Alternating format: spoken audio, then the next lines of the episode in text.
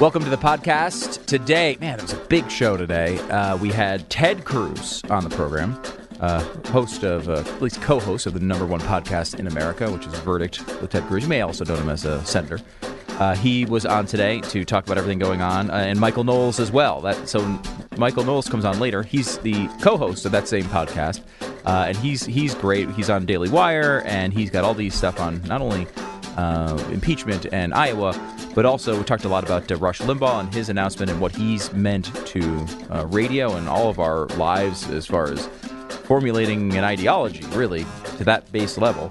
Um, Nigel Farage is on uh, over here. You may have seen his great speech when it came to Brexit just the other day. He's going to the State of the Union tonight. He's in our studios during this podcast. And Steve Deace is in Iowa uh, talking about everything going on there. He knows the you know internal workings of Iowa politics better than anybody, and he is uh, he just gave us all sorts of great background on what's going on in this embarrassing disaster of the Iowa caucus for the Democrats. It's all coming up uh, today's podcast.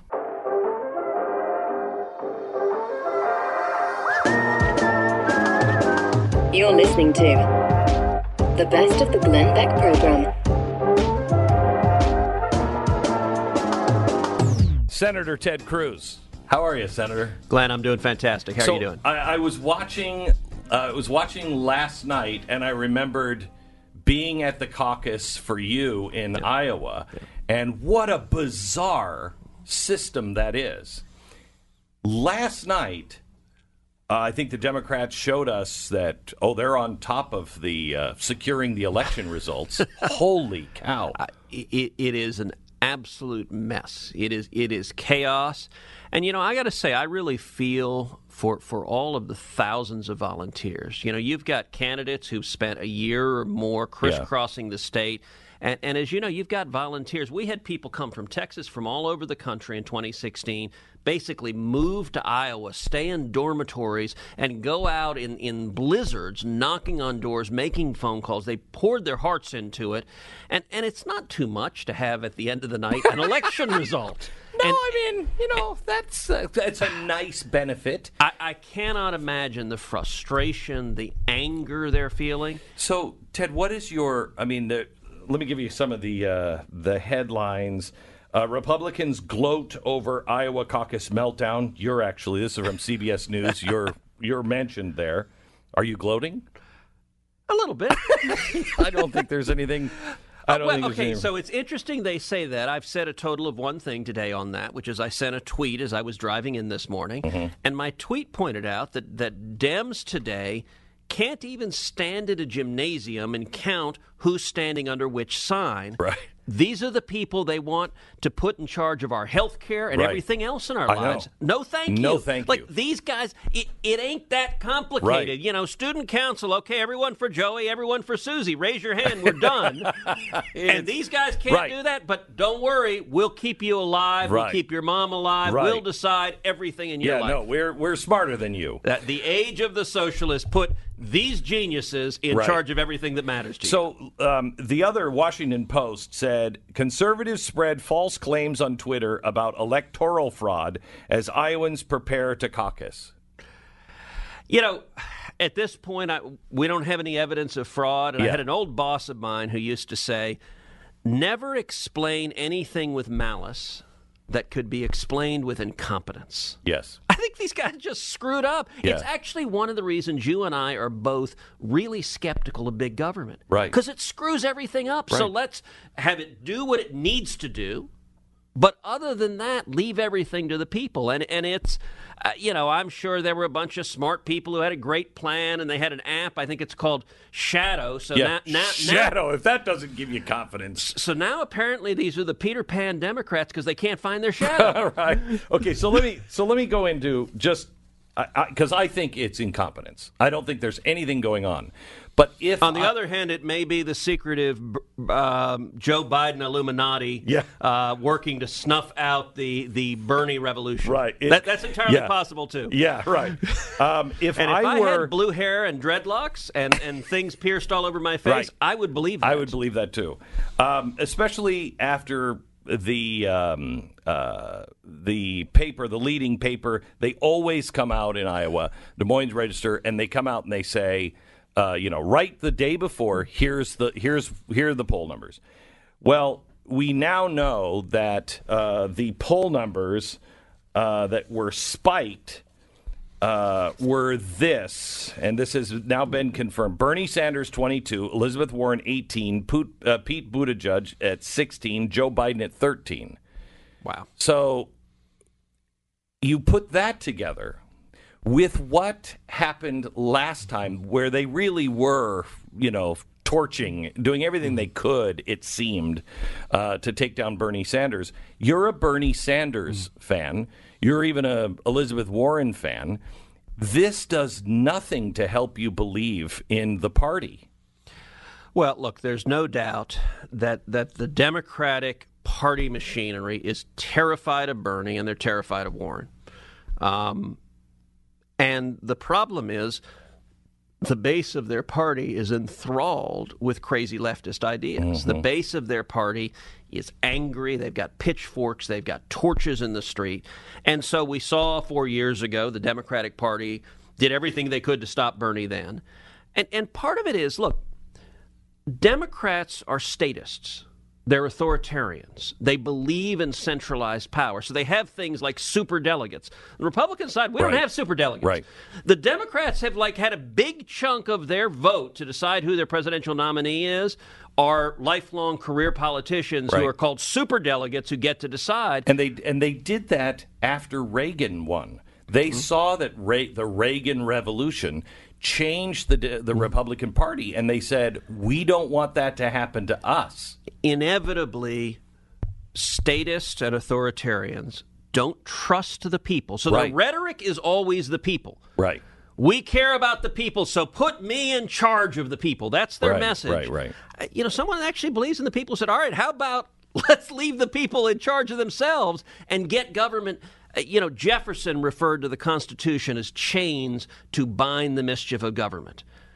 The modern Democratic Party, they, do, they don't believe there's any mischief to be bound. Right. And it all comes down to they have incredible faith in their own ability.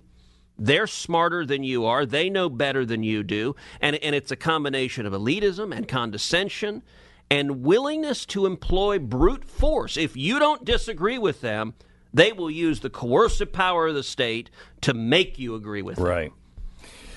Um, so let's switch gears here. F- first of all, um, any indication on when they're going to have a? So no, no clue. They keep saying. Last night they were like, "No, we're just verifying. We're just verifying." It didn't take you this long to verify. This is worse than than Florida. I, I, I have no idea. So, so you know, I will say, as you know, I've sort of entered your world a little bit in the last Yeah, couple yeah. of weeks because we, good, we've, we've launched a podcast, Yeah. uh, Verdict with Ted Cruz. It went from zero, non-existent, Yeah, number one. to it skyrocketed to number one, number one in the country. Yeah, Um, we were we were, we were going to film a podcast last night. We were sitting there to film a podcast. Michael Knowles, who I think is coming in shortly Yeah, afterwards. So Yeah, yeah. Michael and I were there in the studio, and the whole plan is when the Iowa results come in, we'll go on and talk about it. Mm-hmm. So we're sitting there, and wait. and we're sitting there, and we're sitting there. I think we sat there three hours, and we finally said, "Well, I don't think we're getting results." Now, the nice thing about a podcast, you don't have a hard time. It's Right. not like I go on at nine, and it's Right. like, "All right, if we don't have Iowa results, I'll tell you what, let's wait and do it tomorrow. Let's Right. actually know." What the results are. I went to Yeah. bed figuring I'd know when I woke up. Me too. I, who the heck knows? Yeah. All right. Um, let, let's switch to um, impeachment. First of all, were you mocking Nancy? Please say yes. Were you mocking Nancy Pelosi's hand clap? Uh, you know, there on the Senate floor. Of course. Okay, good. I just all right. Uh, Although I did have folks who were wondering if I was paying up on, on losing a bet for the Nationals Astros because the Nationals did the whole baby shark thing. So, Right, so okay. it could have been that. Could have been that. Could have been that. Uh, yeah, so Right. what happened? I was talking to to Mitch McConnell, and we are talking to a couple of other senators who were there, and we were talking about State of the Union. Uh, and it wasn't clear when the vote in impeachment was going to be, and and if it ended up being after the State of the Union, which is Yeah. which it is, it's going to be tomorrow. Um, there was some discussion about the possibility that Trump might cancel the event, cancel the State of the Union. Say, I'll, I'll wait until after you vote on that. And that was Right. being discussed a little bit. And we were saying, well, what if Pelosi won't invite him back? What if she says, okay, you canceled it, you don't get a State of the Union?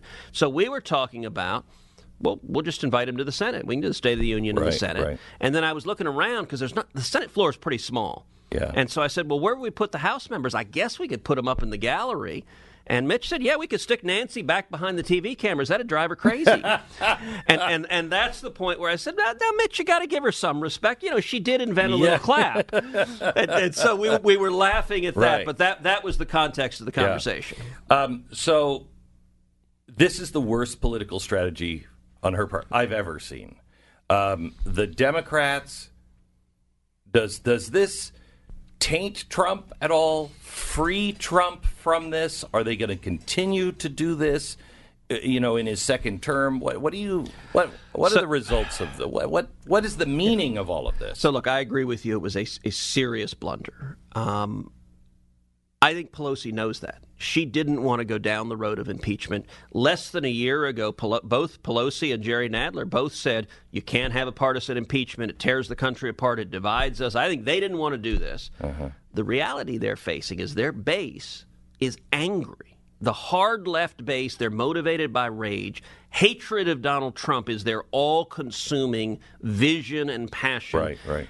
And I think the Democrats had no choice. Pelosi felt she was basically a hostage of her angry base. So they went down this road. I, I got to say, where we are politically, I think the chances of Donald Trump being reelected have risen dramatically.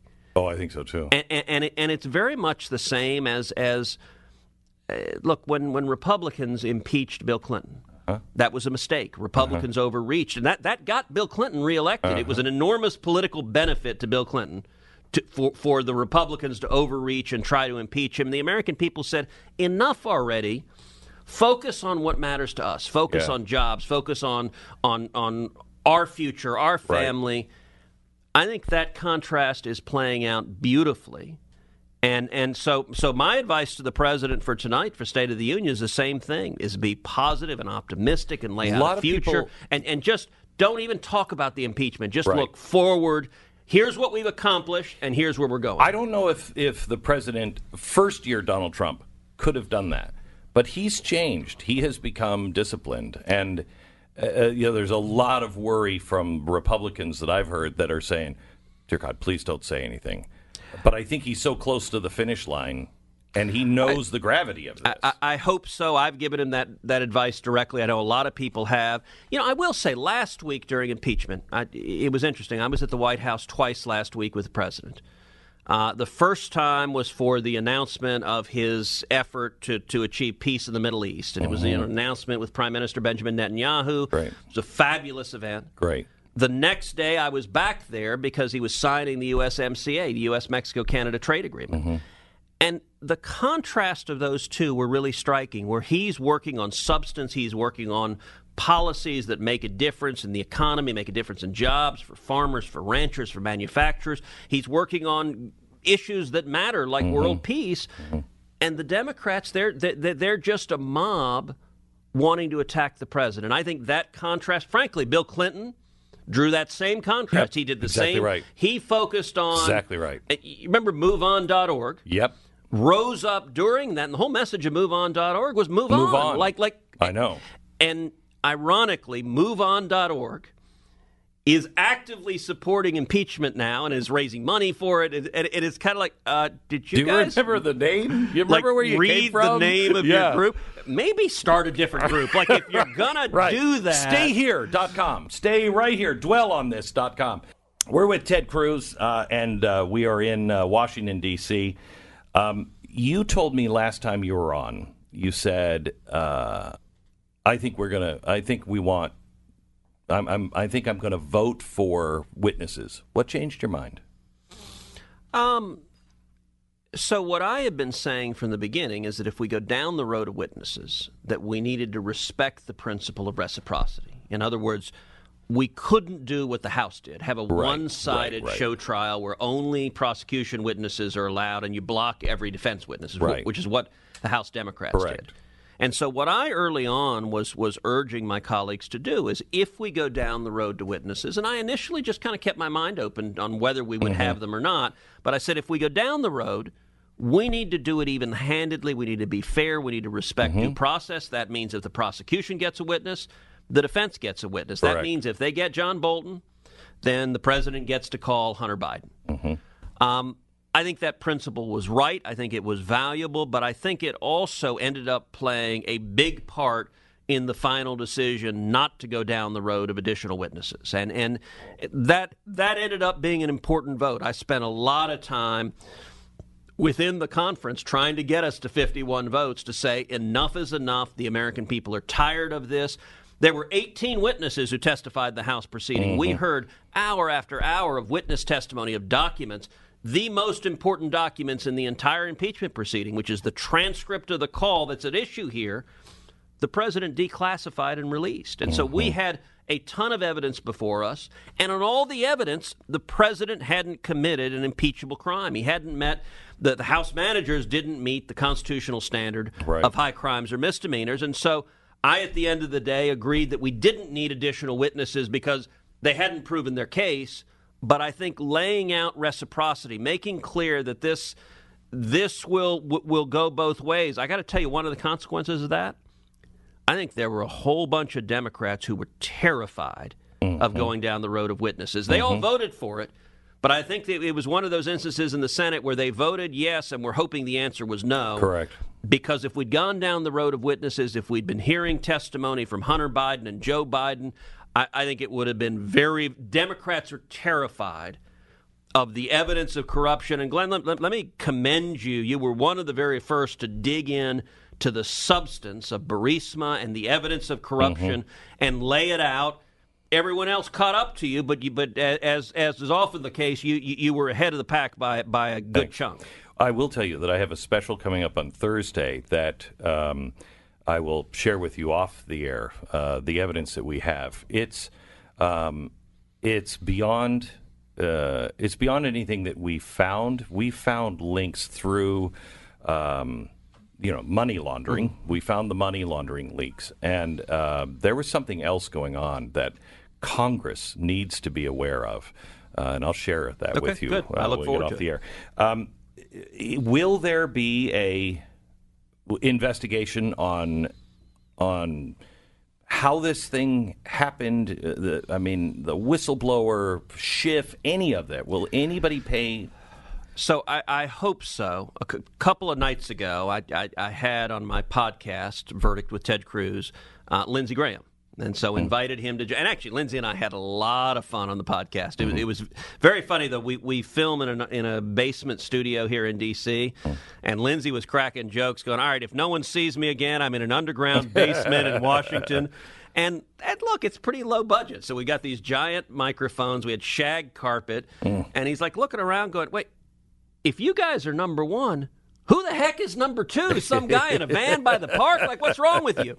Anyway, I say all of that to say, in answer to your question, Lindsey said on the show that he wanted to see investigations into Hunter Biden, right. into Burisma, and he wanted to see it on foreign relations. Jim Risch chairs foreign relations. Lindsey chairs judiciary. It's got to be one good. of the yeah, committee yeah, chairmen that goes down the road. Yeah. I'm on both committees. So, so my answer to that is yes. Good. We should investigate because the law should apply fairly to everyone, regardless of party. And people are frustrated. How come people could commit corruption during the prior administration and get off scot free? That's not right. There needs to be accountability. Thank you so much. Senator Ted Cruz will be watching you tonight at the State of the Union and listening to your new podcast. You can get it wherever uh, podcasts are found. Number one now on Apple Podcasts. The best of the Glenn Beck program.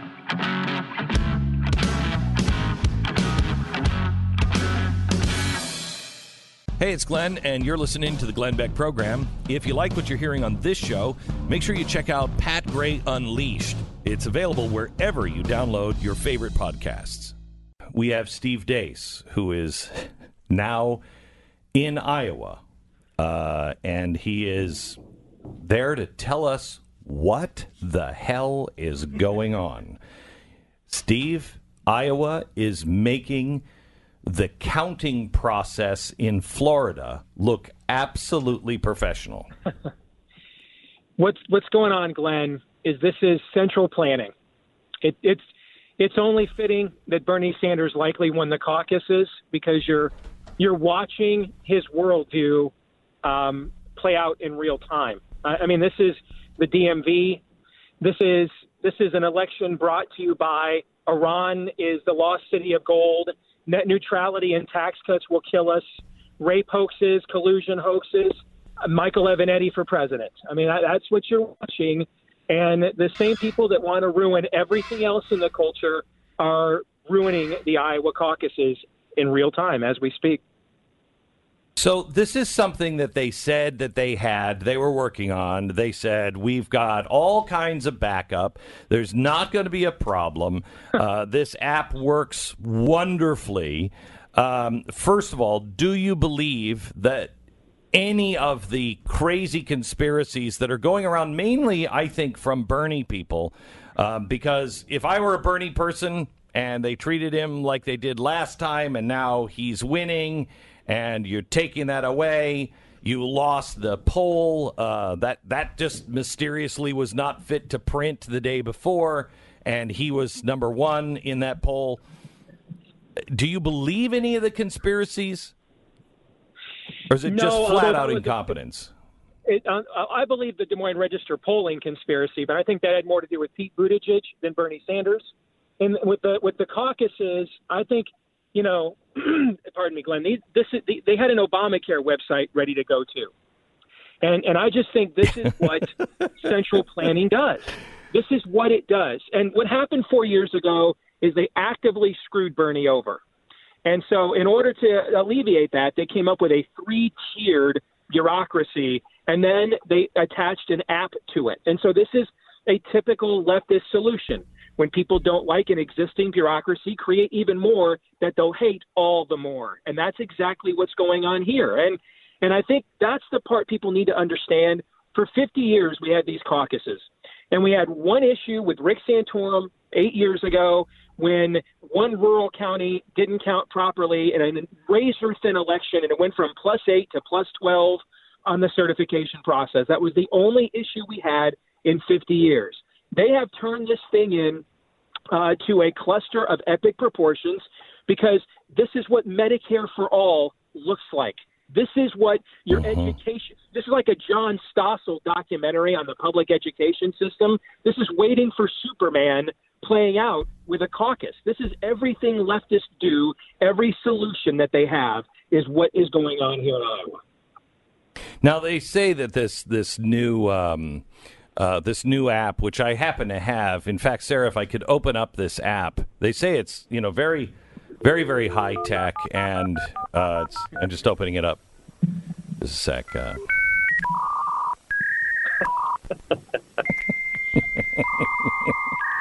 Hang on, it's just just have to. All right, now I'm now I'm fully connected, uh, and so I can see what's going on. I mean, what are they doing?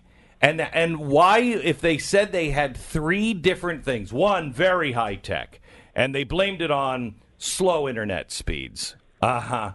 Um, so they have that, but they said we have the paperwork, we have photos of all the paperwork. So we had a threefold system. You obviously didn't because it doesn't take that long to look at photographs or to count numbers on a page.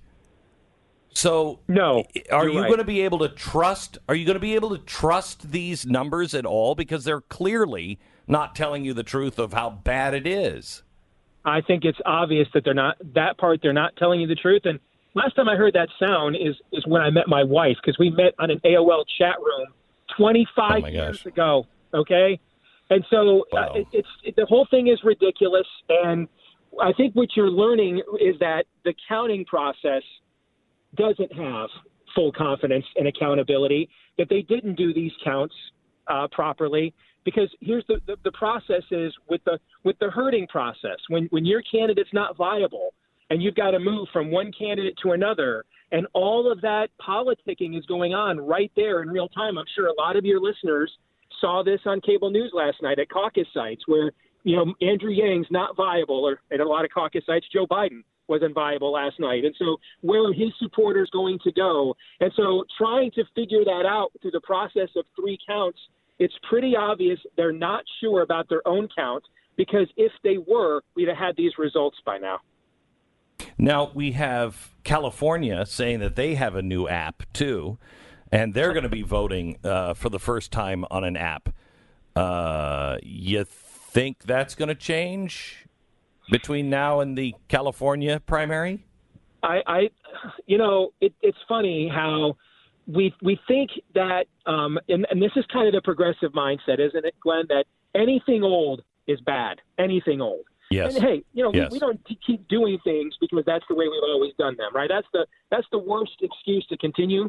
But maybe the reason why your great grandmother passed her chocolate chip cookie recipe down to your grandmother, and her grand your grandmother passed it down to your mom, and she's passing it down to you now, is because it's the best damn chocolate chip cookie recipe anybody's found. That's why it survived this long. Right. And and and right. I don't. Not everything's got to be retconned and refinished and modernized and contemporized. You know, it, it's just as simple as count heads, write the number down, and turn it in. How hard is that?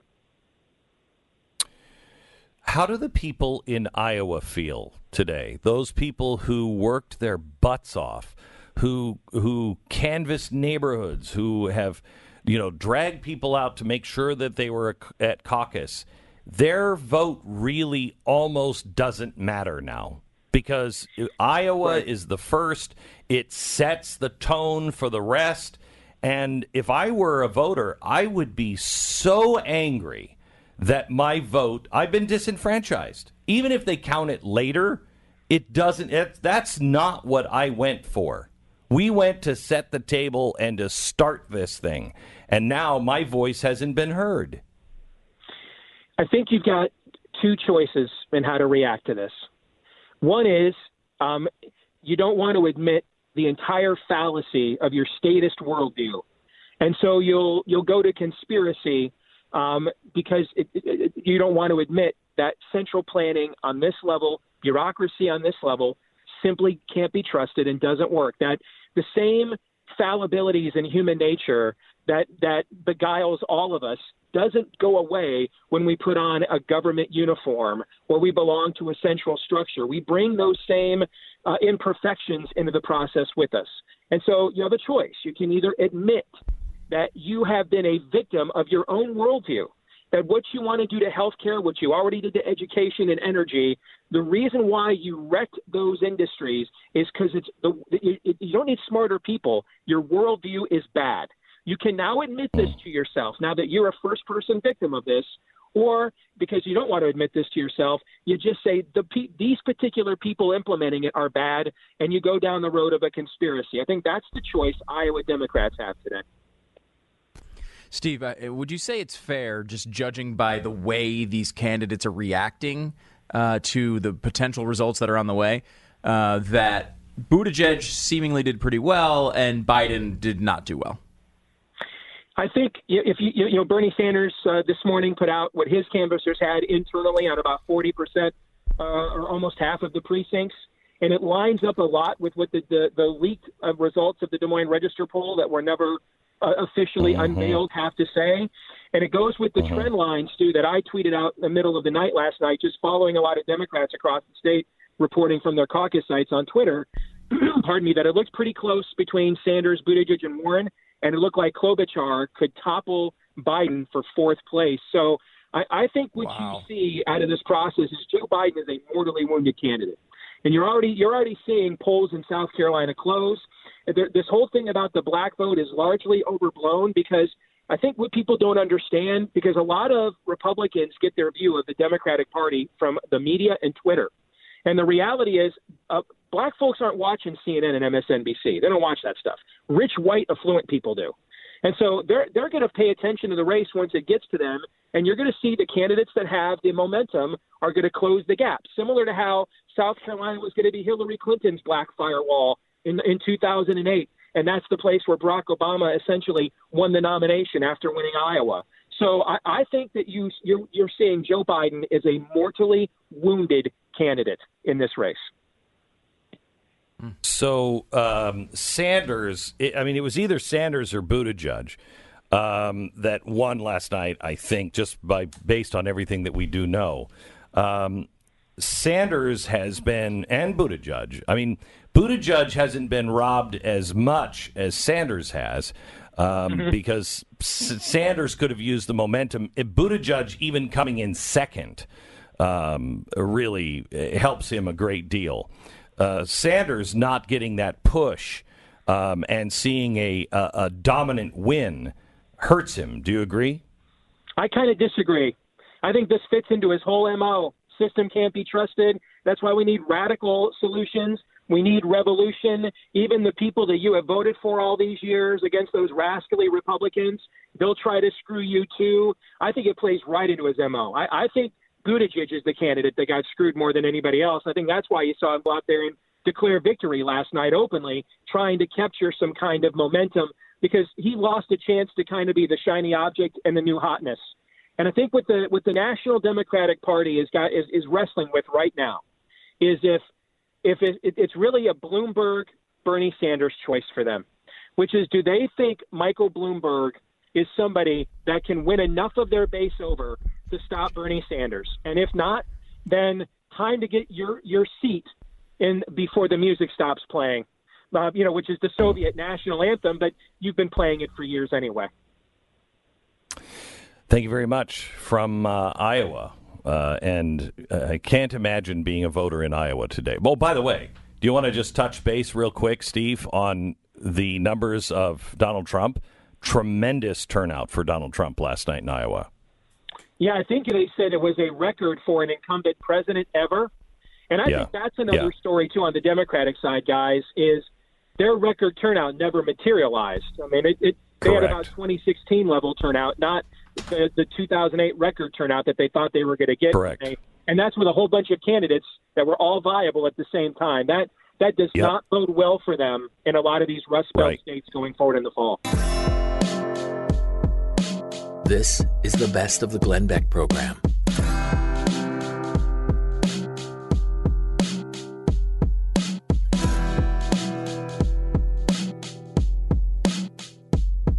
Hey, it's Glenn, and if you like what you hear on the program, you should check out Pat Gray Unleashed. His podcast is available wherever you download your favorite podcast.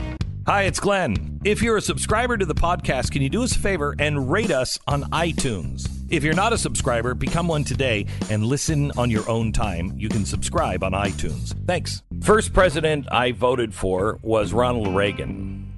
And I couldn't vote for him in 1980, I wasn't old enough. In 1984, I was proud to be, I think, uh, well, I think there were only four people that ended up voting for Mondale. Um, but I was proud to vote for Ronald Reagan. But I was still learning an awful lot. And back in those days, there was there were no teachers of what I now know. There was there there was no um, balance to the news, even though we had the fairness doctrine. There was no balance. You, you know, balance then was like CNN and MSNBC. Oh, well, thank you for that. And I heard a guy who was sweeping the country. He was a guy that he was a guy that was just doing a local radio show. And there was a another guy, his partner, that left ABC Radio. And in his contract, he had a bunch of satellite time. He had negotiated one of his contract that, you know, for every year he gets so many hours of satellite time. Well, back then, satellites were wildly expensive. And that's what was required if you wanted to do a national show. And there weren't a lot of national shows, and there certainly wasn't anything like Rush Limbaugh. And Rush Limbaugh had gone into San Francisco and other places, and he had been turned down. But he was in Sacramento, and this guy happened to hear him and thought, this guy, that's a worthy use of my satellite time. This guy could change things. I remember first hearing him. with talent on loan from God. From behind the golden EIB microphone. And thinking this guy is crazy. He doesn't care. He'd say anything. And I learned from him. He was a teacher, not radio. He taught me how to find truth. He taught me to question things. He taught me why things are the way they are. And I think the most important thing he taught me and all of America was you're not alone. It's not just you. There are millions of us.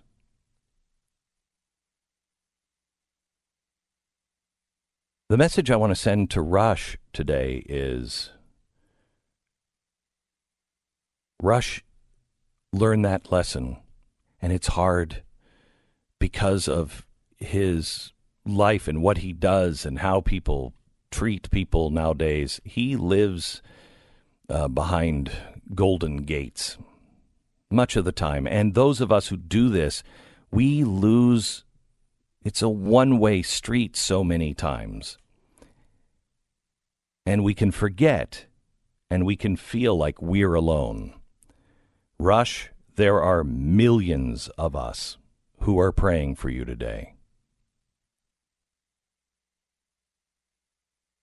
I remember doing a show and having to go to ABC radio back in the early 90s. And I was just starting to think about doing a talk radio show, and we had to fill in for a national show. I don't remember which one. And, and Premier Radio Networks is who syndicates Rush and now syndicates me. They said, We have a studio open in New York. And we went into the studio and there it was, the golden microphone and the giant oil painting of Rush behind me. And they said, Yeah, just do it from here. Rush hadn't been in it for probably a year, but it was awesome just to be in that room and a little humbling to be behind the microphone.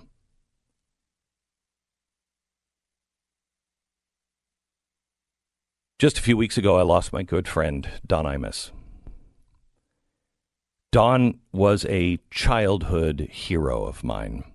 He was the, and only people in radio who really study it, which are very few people now, who really know the history of it. He was a Jack Benny or a Bob Hope. He changed radio. He he made his mark and changed morning and comedy on radio. He's a early pioneer, really, of talk radio. He just wasn't talking about politics. He was a legend. But I think Rush Limbaugh is not only a legend, he's a pioneer.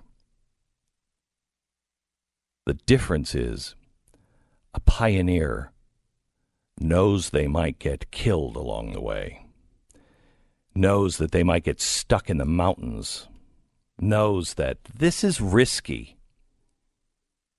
I'm alone, and I'm making this trek over this mountain because I believe there is something on the other side, but there's no real evidence that what you're looking for is actually there.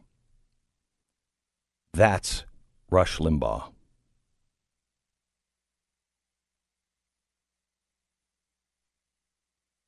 Somebody, I was having dinner last night, and somebody at the table, we were talking about Rush, and somebody at the table said, Well, God forbid if the worst happens. Who will replace him? And I will tell you this I thought of that, but in a different way when I heard this news, because what I thought was this changes radio. This There is so much pressure on these radio stations to stop doing talk radio. And one of the reasons why they continue to do it is not because of Mark Levin or Glenn Beck or Sean Hannity. It's simply because Rush Limbaugh is on that station. Without him, I don't know what happens to the rest of us on talk radio. And I sat there quietly at the table as people were banning around names. And I finally said, guys, there, there is no replacement for Rush Limbaugh. There is no replacement. And I don't mean this to be humble or I mean this because it's true. And maybe you can only understand this when you get to be my age, but I remember being at the kiddies table.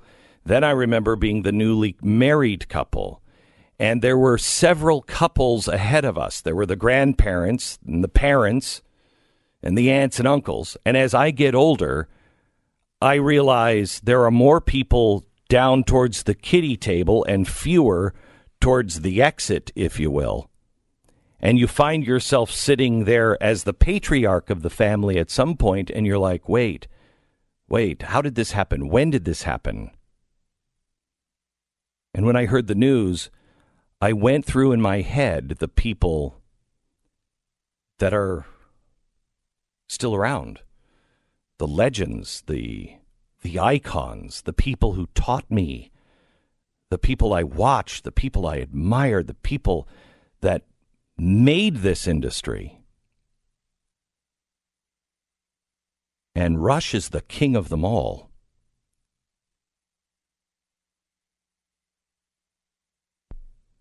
Rush, I'm not only praying for you because you're a good guy, and I'm grateful for what you've done for me personally, not on not for my career, but as a person in America that cared. Thank you for being with us. But I'm also praying for you because I don't know what happens to our voices if you go away. Because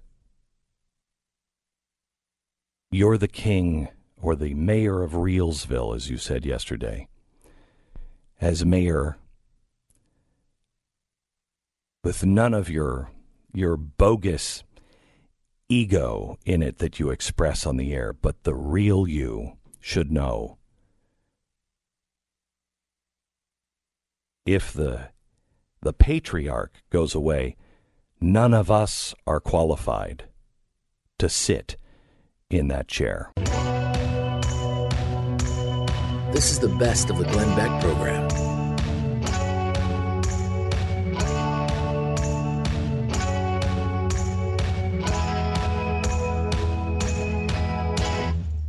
Like listening to this podcast?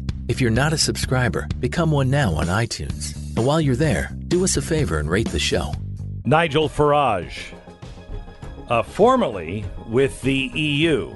Welcome to the broadcast, sir. Good morning. Yes, I was made redundant yes. at, at 11 o'clock yeah. last Friday evening. Uh, I was the turkey that kept on voting for Christmas. Right, yeah. So I'm unemployed. Yeah, that's great. that's really great. yeah. So your speech last week was absolutely tremendous. Uh, it. Uh, I have likened it to a shot heard around the world. Um, it, all of our um, governments, it seems, in the West have this flu, this pandemic of not listening to the people. Mm. The people will vote, the people will speak, they'll get in, the politicians will say one thing, but they'll do another.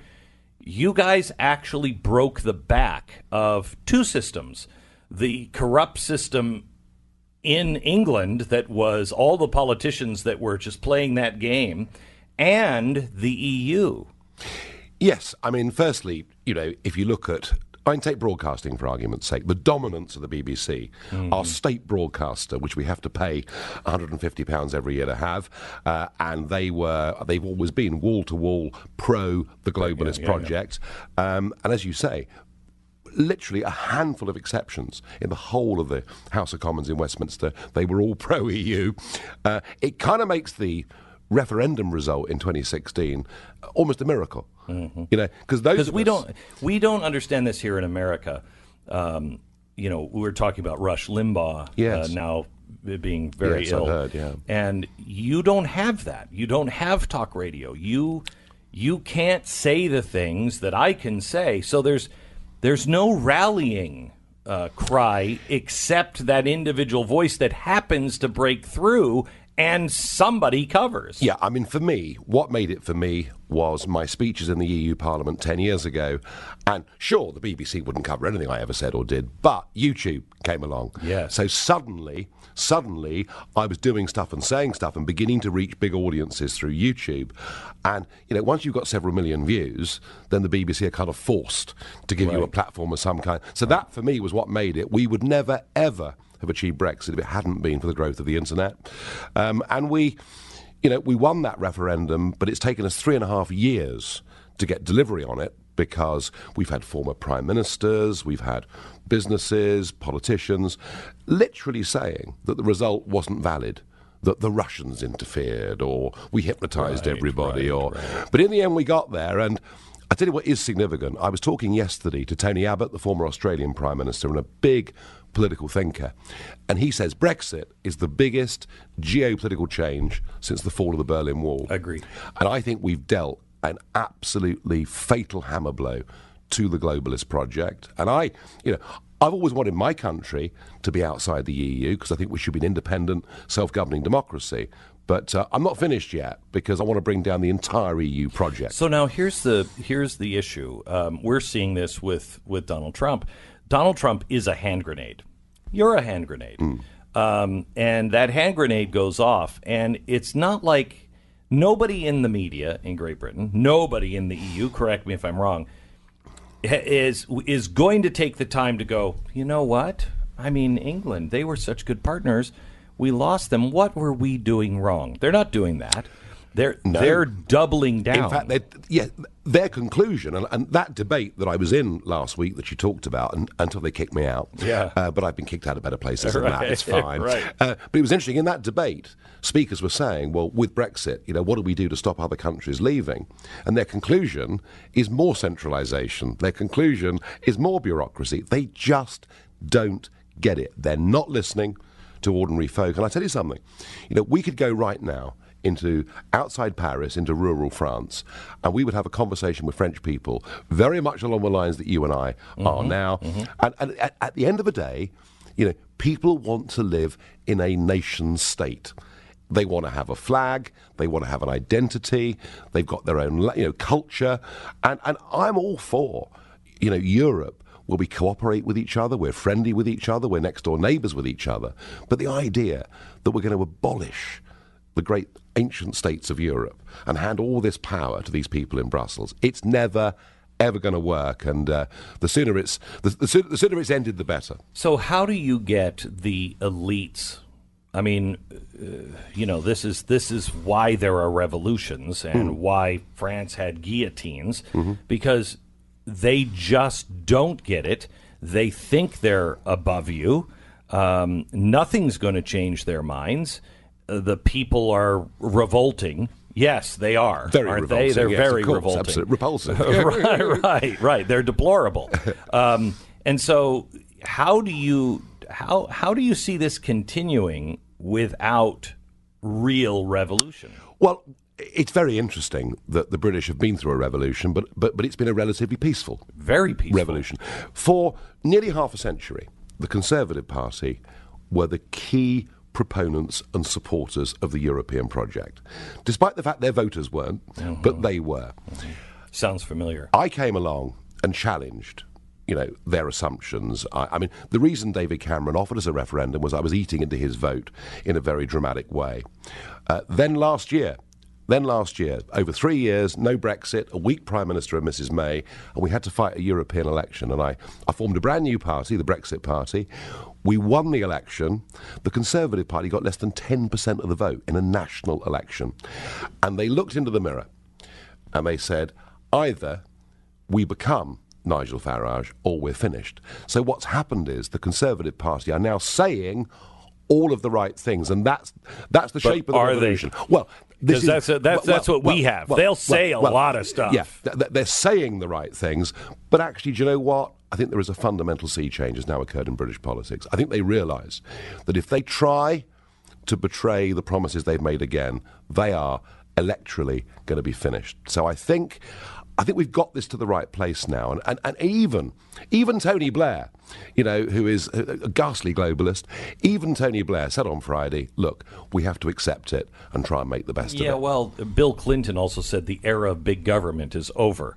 Yeah, you know, in the yeah, 90s. yeah, yeah, yeah. I mean, they. maybe I'm being too trusting, but but, Yeah. but hey, look, you know, I'm I mean I'm speaking to you in the sort of uh, still euphoria Yeah, yeah, yeah. of being in Parliament Square So why on Friday is night. for people who don't understand why is uh, why is the EU so evil? Why is it so bad? It's the globalist project, all right? The EU is the epicenter of the globalist project, and there are many in America, in the Democrats, who, who of course, I mean, had Hillary won last time. She was all for tying America closely into the European single market. What it's about, it's about literally the abolition of nation state democracies and its replacement with supranational government, government at a, at a higher level, where the big decisions are made by people that you can't vote for and you can't remove. And guess who supports this? The giant multinational businesses. They love it because the more bureaucratic, the more rules and regulations, the harder it is for small and medium sized competitors to come along. So it's kind of what the EU has done, it's destroyed capitalism. It's replaced it with this new form of corporatism where mm-hmm. big business, big banks, big politics operate hand in glove to their own benefit and to the distress of virtually everybody else. Mm-hmm. And they've they've kind of they've virtually purchased the political class across Europe. But I think now, now that Brexit's happened, and sure, there are more debates to be had about the shape of trade deals and whatever, but I now think there's going to be a conversation happening in every European country. You know, why did the British leave? And once, once they understand the logic of that position, um, I think we can get back to the nation state, uh, you know, being the building block. So, do you see anybody on in the media or in politics that is starting to wake up anywhere? Well, I think the Italians. I mean, you know, the Italians. It, it, I mean, they're of course quite a volatile people. Just don't get them together with the Germans. I mean, I love them, but they're Right. but I think you know, Italy was taken into a currency called the euro 20 Mm-hmm. years ago.